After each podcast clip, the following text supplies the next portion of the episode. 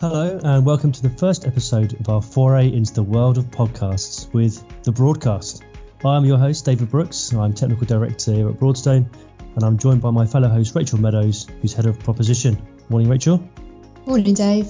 For our first series, we're going to do six monthly episodes looking at pensions and savings issues impacting on trustees, employers, and members. Each month, we'll review any topical news and issues, and then have a guest for a closer look at a particular area of pensions and savings.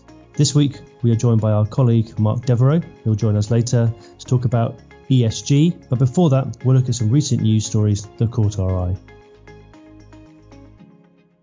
We're going to look at auto enrolment. Um, Scottish Widows have conducted some research focusing on low earners with multiple jobs and the concern that they're missing out on up to 76 million a year in employer contributions. The issue is that workers who earn less than £10,000 a year in a single job are not eligible for auto enrolment, even if in aggregate they earn above this threshold. Around half of multi job holders were not enrolled. It isn't well known that workers earning between £6,240, which is the lower earnings limit, and £10,000 can still opt into their company pension, and the employer must contribute at least 3% in line with the auto enrolment rules. There are real concerns that employers are not clear on the rules. Rachel, what are your thoughts on this? I think the concerns are, probably well founded because the rules in this area are fairly complex for employers to navigate especially if they've got lots of part time workers, and especially for employers who maybe have only started employing lots of part time workers over the last 18 months. So we have seen a real increase in multi jobbers uh, during the course of the pandemic. And this is a, an issue that impacts disproportionately on lower earners and also impacts on women. So this is an issue that actually exacerbates the gender pay gap.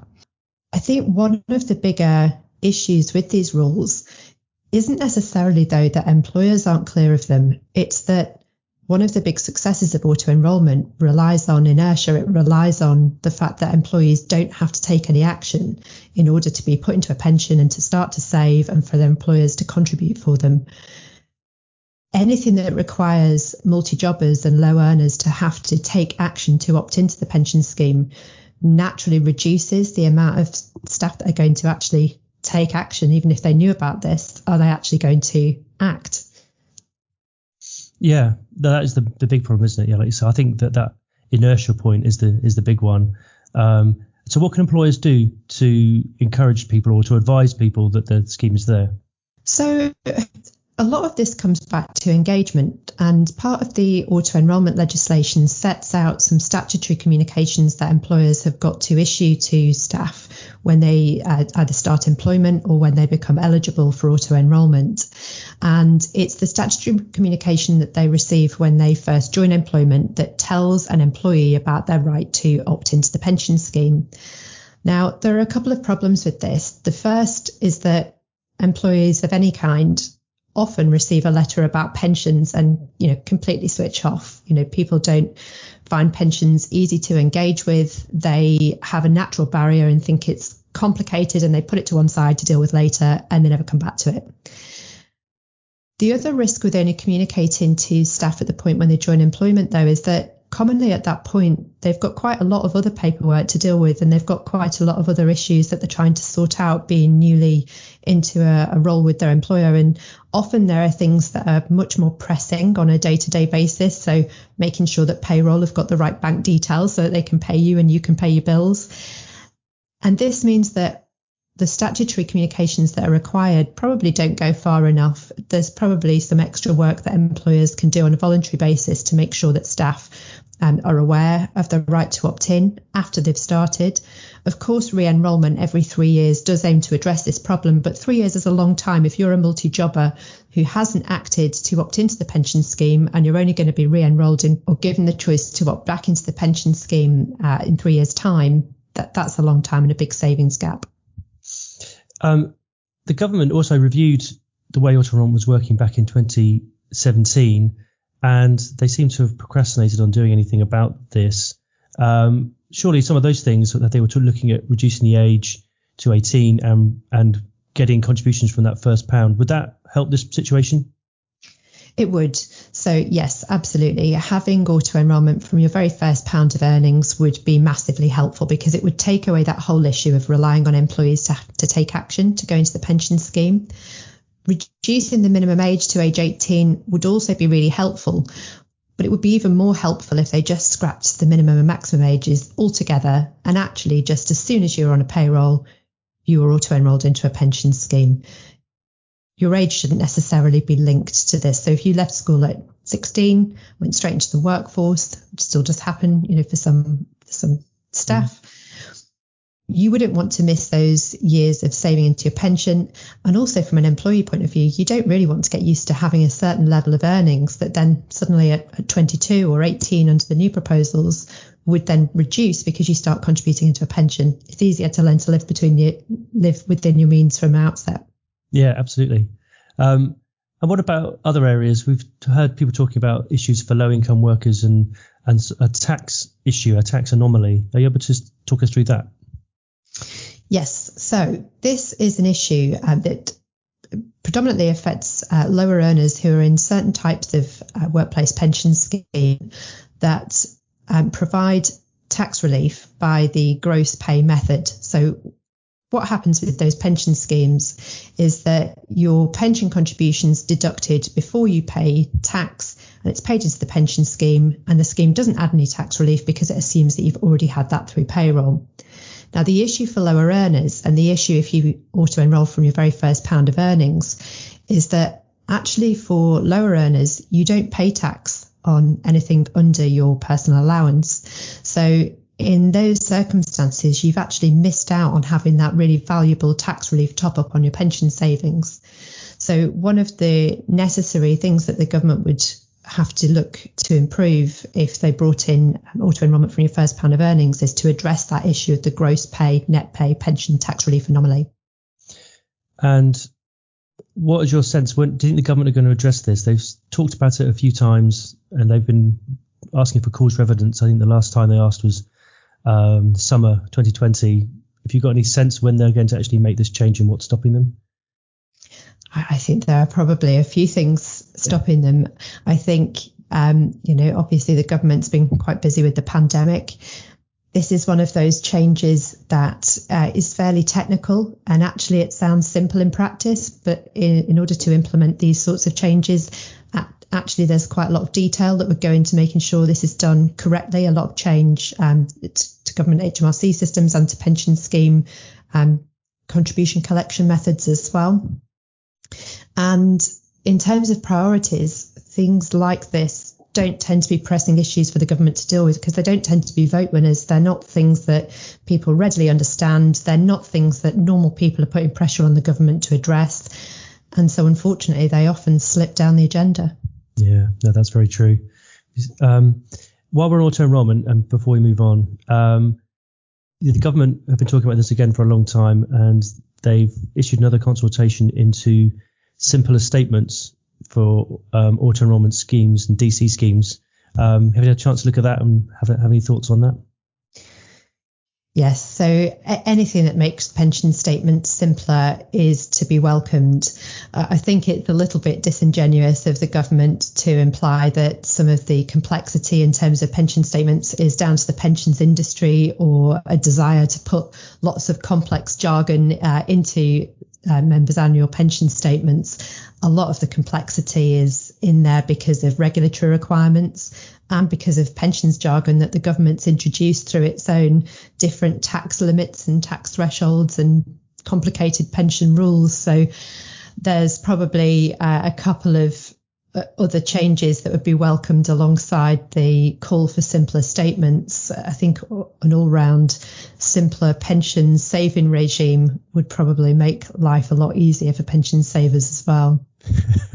yeah, no, I had the same feeling when I was reading it as well. I thought the the irony of them asking us to try to to make it shorter. I originally thought they were just going to try and legislate for a font size to just be able yes. just four font size four, please, and we'll put it all on two sides.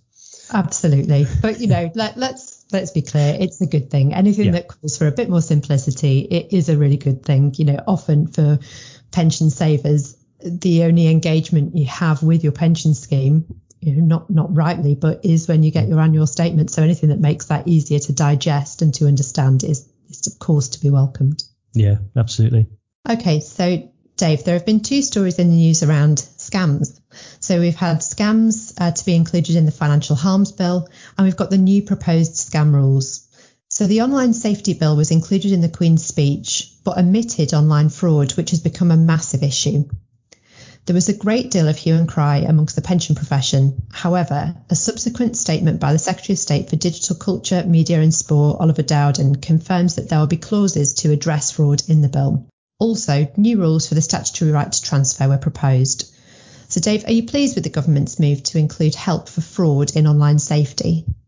Um, yes, I mean, I, I, admit to being part of that hue and cry um, when this, this online safety bill didn't include anything to do with investment or, or online fraud because you know, we've seen a massive increase. This is the way scammers are getting at people. If you do a, a Google search for anything to do with um, a pension review or pension support, the first three or four will be sponsored ads. You know, if you're just using Google, will be sponsored ads taking you to a a free pension review or, or something similar. Or even if you type in trying to get support for the money and pension service or pension wise, you'll be taken to a third party website. There's nothing to do with pension wise or the money advice service. And so these people, these scammers are using Google paid ads to access people who are just wanting to find out information about their savings. And so, yes, there's lots of issues for online safety, no doubt about it. But it was crazy that that um, something to do with with fraud wouldn't be included.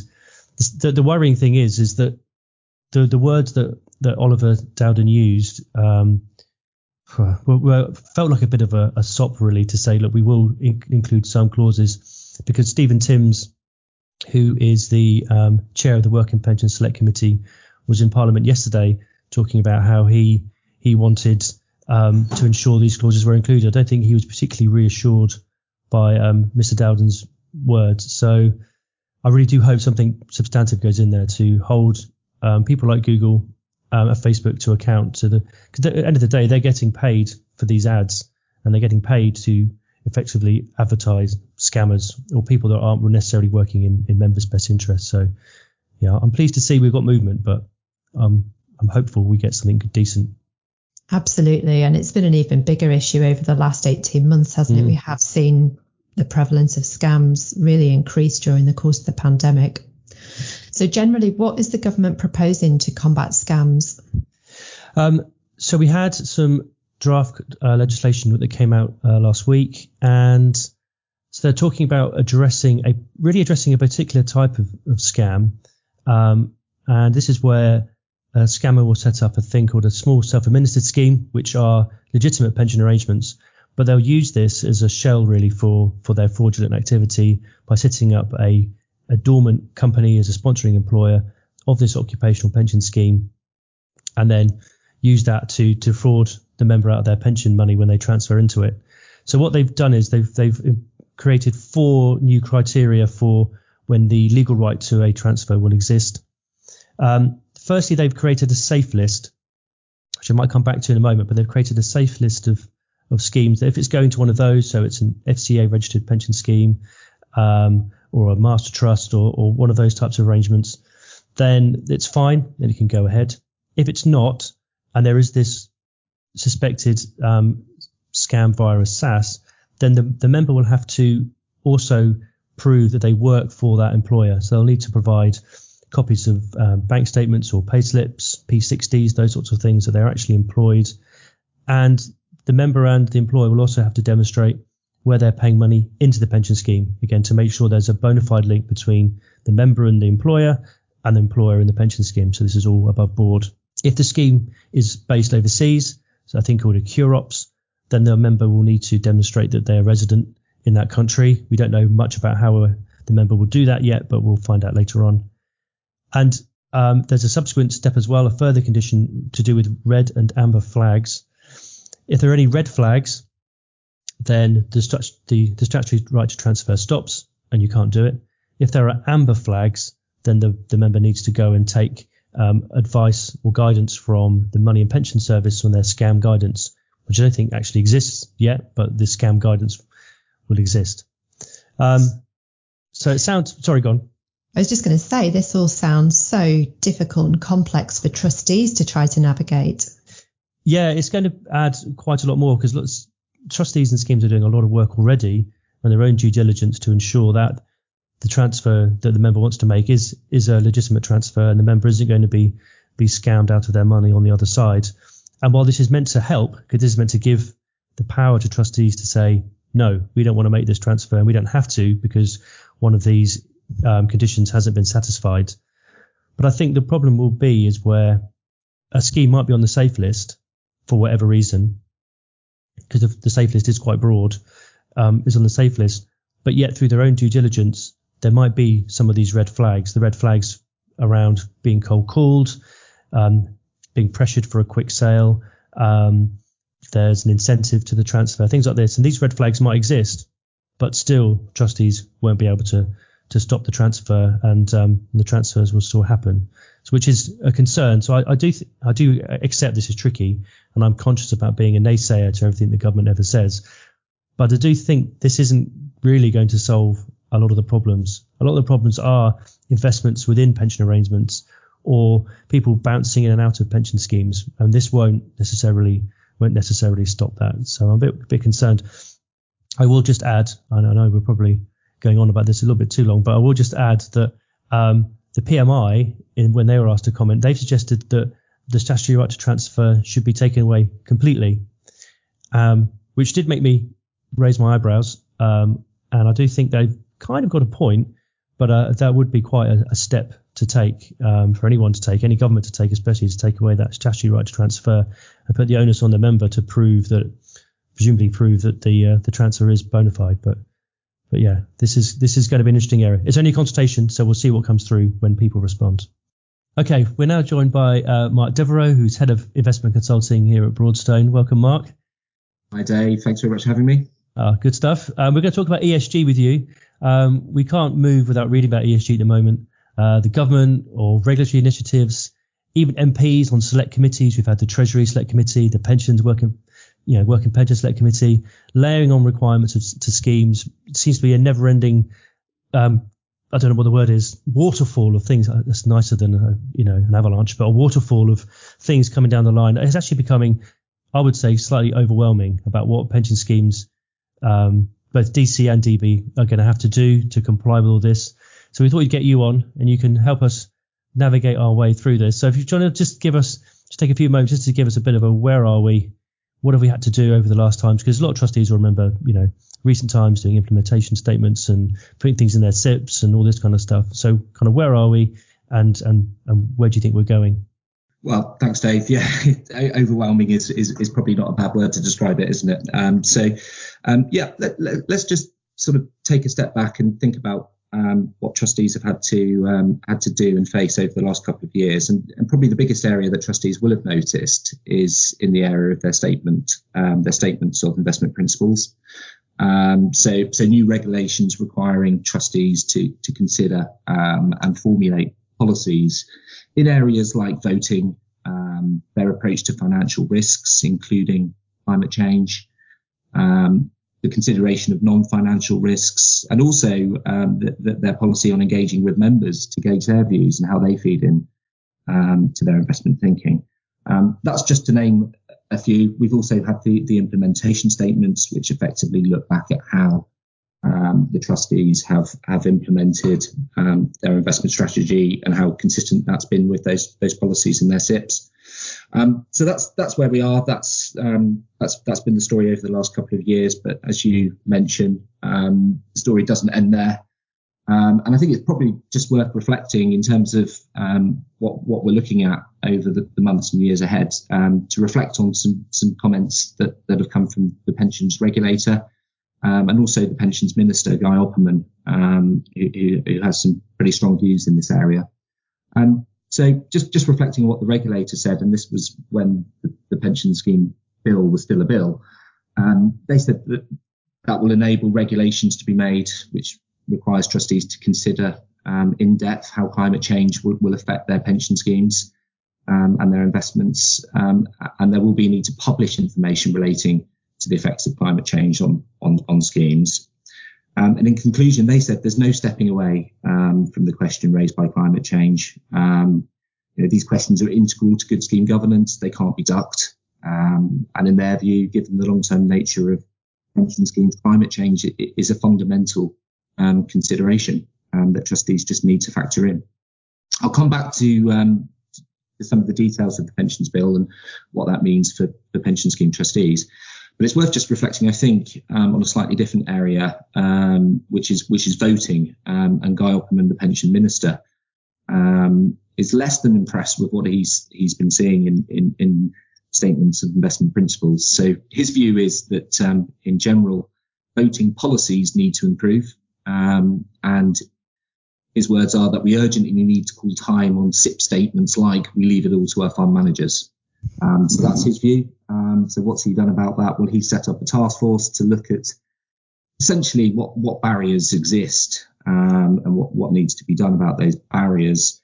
Um, and in essence, what he what he's tasked that task force to do is to come up with measures um, which ensure the convergence of, of asset managers' approaches uh, to policy on voting and, and, the execution of those um, with trustees' own policies and preferences. Um, so I think we can certainly expect to see much more to come down the line on, on voting.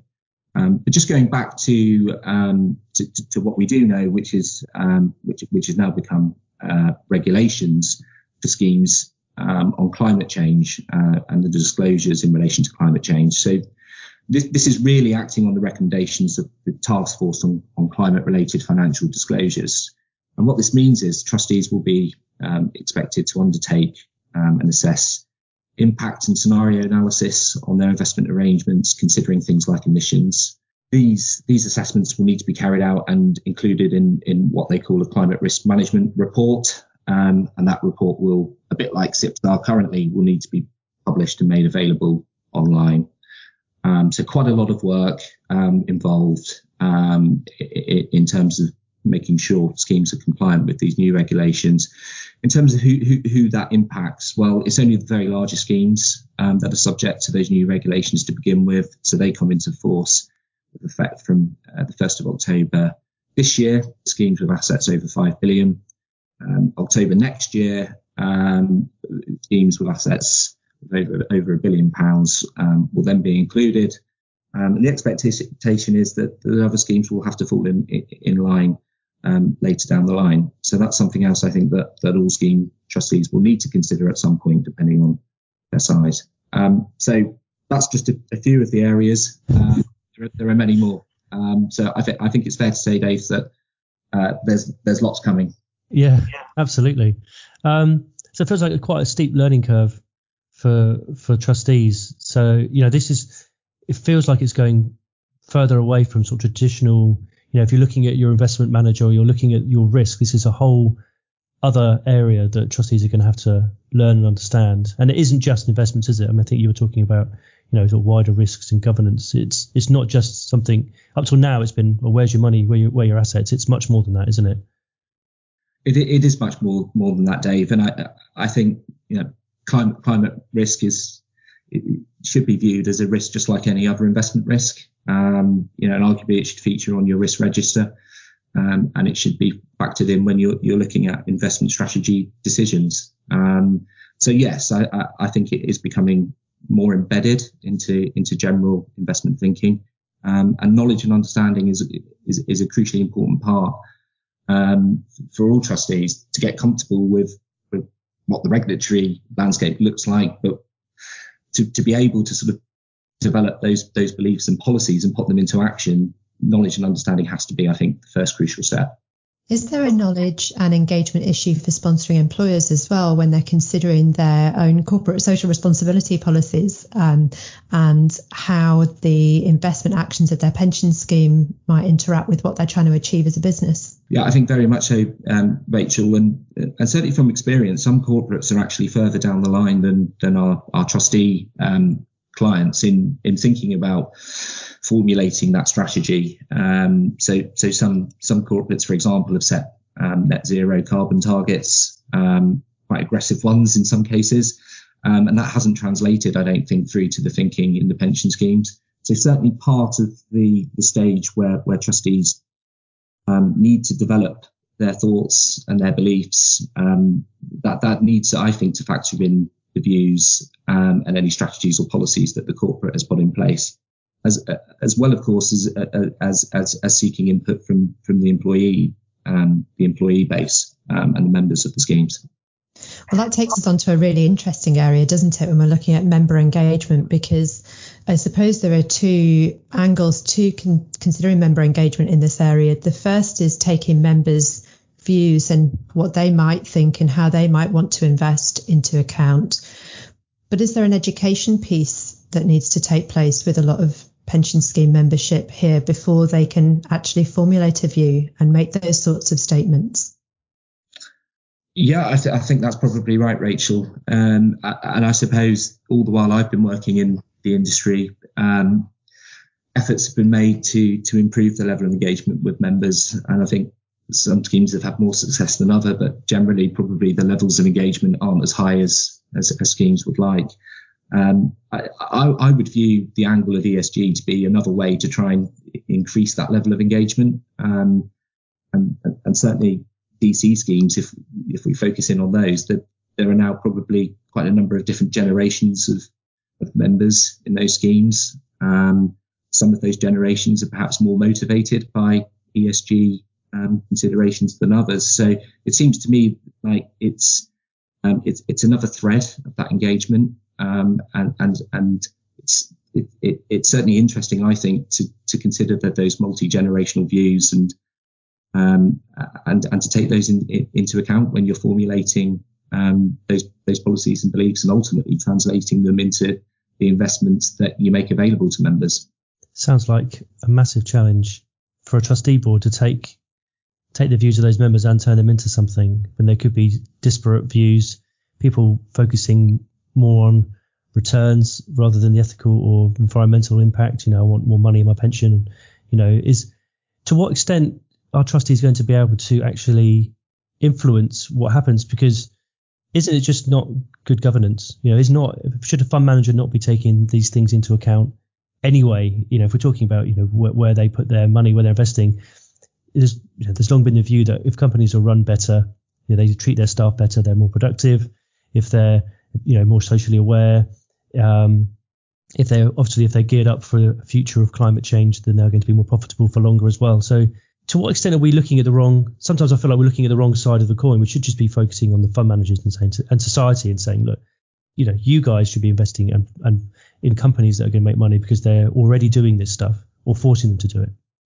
Yeah, um, I mean it's a good it's a good point. It's a good point, Dave. And the investment managers should be taking into account ESG factors as as part of their investment process because ESG factors give rise to risks and that can impact um, the, re- the, return and the, the, financial success or otherwise of the investing companies. Um, so it should very much be be ingrained already.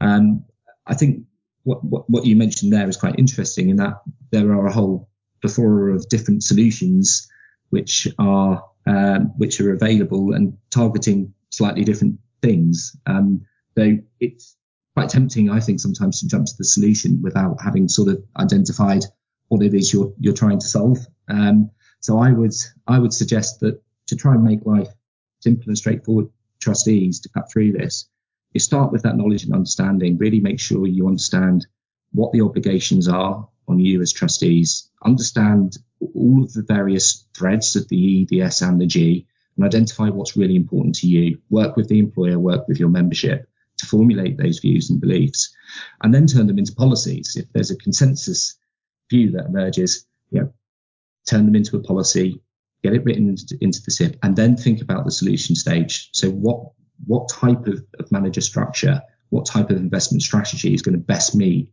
um, our requirements in terms of those those policies that we've written, and, and then the final thread to this is really monitoring, making sure that actually what the manager is doing is delivering against those those policies. So I think I think yeah, it's it's it's tempting to jump to that solution, but the, there is such a wide range of solutions. You've really got to do that that pre work to get to narrowing down the, the universe. That sounds like a really sensible process to go through. And you'd imagine that by going through that process, you help to resolve one of the early issues of ESG or the challenges of ESG in that it's often just been confused with ethical investing. Yes, um, which is which is potentially a grey area in, in, in, certain aspects, and, and, something we're actually we're actually seeing. So so we we, we have clients um, that have invested in ethical strategies for quite a while, and only this week actually we've been approached by one of the managers of those ethical strategies. And just to give you um, the context here, the ethical strategy has exclusions um, on things like um, tobacco, alcohol, gambling. Um, so the, clients decided that there, there are certain investments which, which are in the no camp, um, and the strategy is designed effectively to screen out or exclude those types of things. Um, but the manager is now consulting with um, the client on extending that list of exclusions to include fossil fuels. So um, very much a climate related theme, um, and um, very difficult, I think, to distinguish whether that's an ethical consideration or or whether that's something else. Um, so yeah, I think the, the, the there is this grey area, and we'll, I think I suspect that we'll continue to, to see climate-related ESG type issues straying into those ethical issues. And just coming on to the buzzword from ethical onto greenwashing, to what extent do you perceive that greenwashing is a real issue when we've got carbon neutral, net carbon zero, actual carbon zero? How much is greenwashing an issue? yeah, it, it is an issue actually, and there's there's some good analysis um, that's that's available on on on things like green greenwashing. Um, yeah, and, and just to take take a step back and think about what greenwashing is, I, I think it's a, it effectively a, a, fund or a strategy that has um, is labelled with green credentials, but when you actually sort of dive into the detail, sort of things that that fund invests in maybe not be so so green um, and might be counter to um, an investor's expectations at the outset. Um, I think there's lots of examples of, this so-called greenwashing. I think the key the key, Rachel, really is to make sure that that clients, potential investors, do the due diligence, um, make sure they they fully understand um, how strategy works, make sure that ultimately the exposures that they'll that they will eventually end up with in that fund meet their their requirements, um, and they're not subject to this this so-called greenwashing. That was really useful. I think the, the, the key bit, you know, was was how the trustees can can make their way through this. I don't know if you had any closing comments on how, how we're going to support clients or how you you're seeing us doing that. Yeah, no, I think that's that's that's absolutely key, Dave. As you say, helping helping our clients sort of navigate what is what, what, what could be potentially a very overwhelming area. Um, yeah, I think stick with a simple process. Um, yeah, we, we've devised five steps, starting with that knowledge and understanding, uh, moving on to sort of then developing the beliefs, translating them into policies, and then thinking about the sorts of solutions at the implementation stage, and then monitoring. It's, it's not a set and forget; it's a continuous cycle, a bit like investment strategy is. Um, so I think my advice would be there's lots coming down the line. So be as prepared as you can. Try to get ESG onto your agendas sooner rather than later. Yeah. And ask your advisors to, to help you through it. There's a lot to get through. You know, the earlier you start, I think the better prepared you'll be. Yeah. Thank you very much. Excellent. Excellent. Right, thanks, guys. Bye. See you later. Bye. Bye. Bye. And finally, bringing us on to busting pension myths. So, Dave, what's our myth of the month? our myth of the month is um, uh, the state pension won't exist when I get there. So, just as a way, a little bit of background. The reason why we're doing this myth of the month is I did a tweet. I'm quite into doing things on Twitter about pensions and things. And I just asked a innocent question about what people's favourite pension myth is, and as far as the pensions world goes, anyway, I went viral. It feels like I went viral. Had like 50 odd replies. So I had loads. So we've got quite. We sort of decided we'll stick a, a myth of the month into our into our little chat, and we'll just deal with one. So yeah, the first up is the state pension won't exist when I get there, which I know we've both heard before, Rachel. So we have. We've heard that many times before. what do you think? Well, I, I, think it will be there. I think the biggest things that are under threat with the state pension are the level that it will be paid at.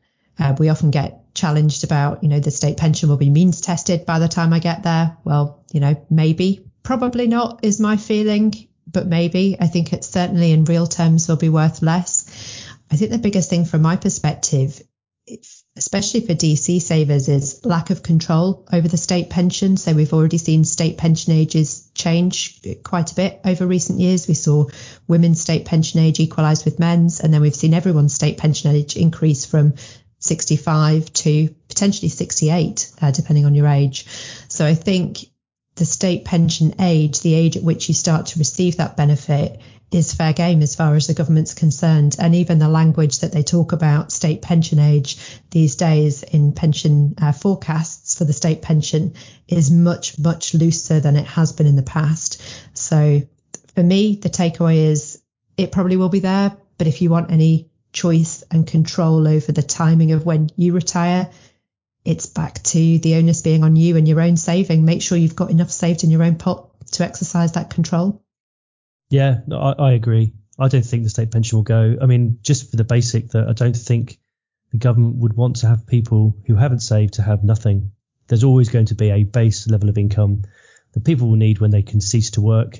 And like like you, I believe the age will go up, will continue to steadily rise. I don't think we'll see massive rises, but I think it will steadily go up over the next um, few years beyond what's already been been stated, um, because it's it is aimed to be there for people when you're no longer being productive, you know, for society. And it was set at 65 a very long time ago, and we are living longer lives and longer, healthier lives. So I think it will there'll be some kind of connection with with how people are living longer, um, healthier lives as well.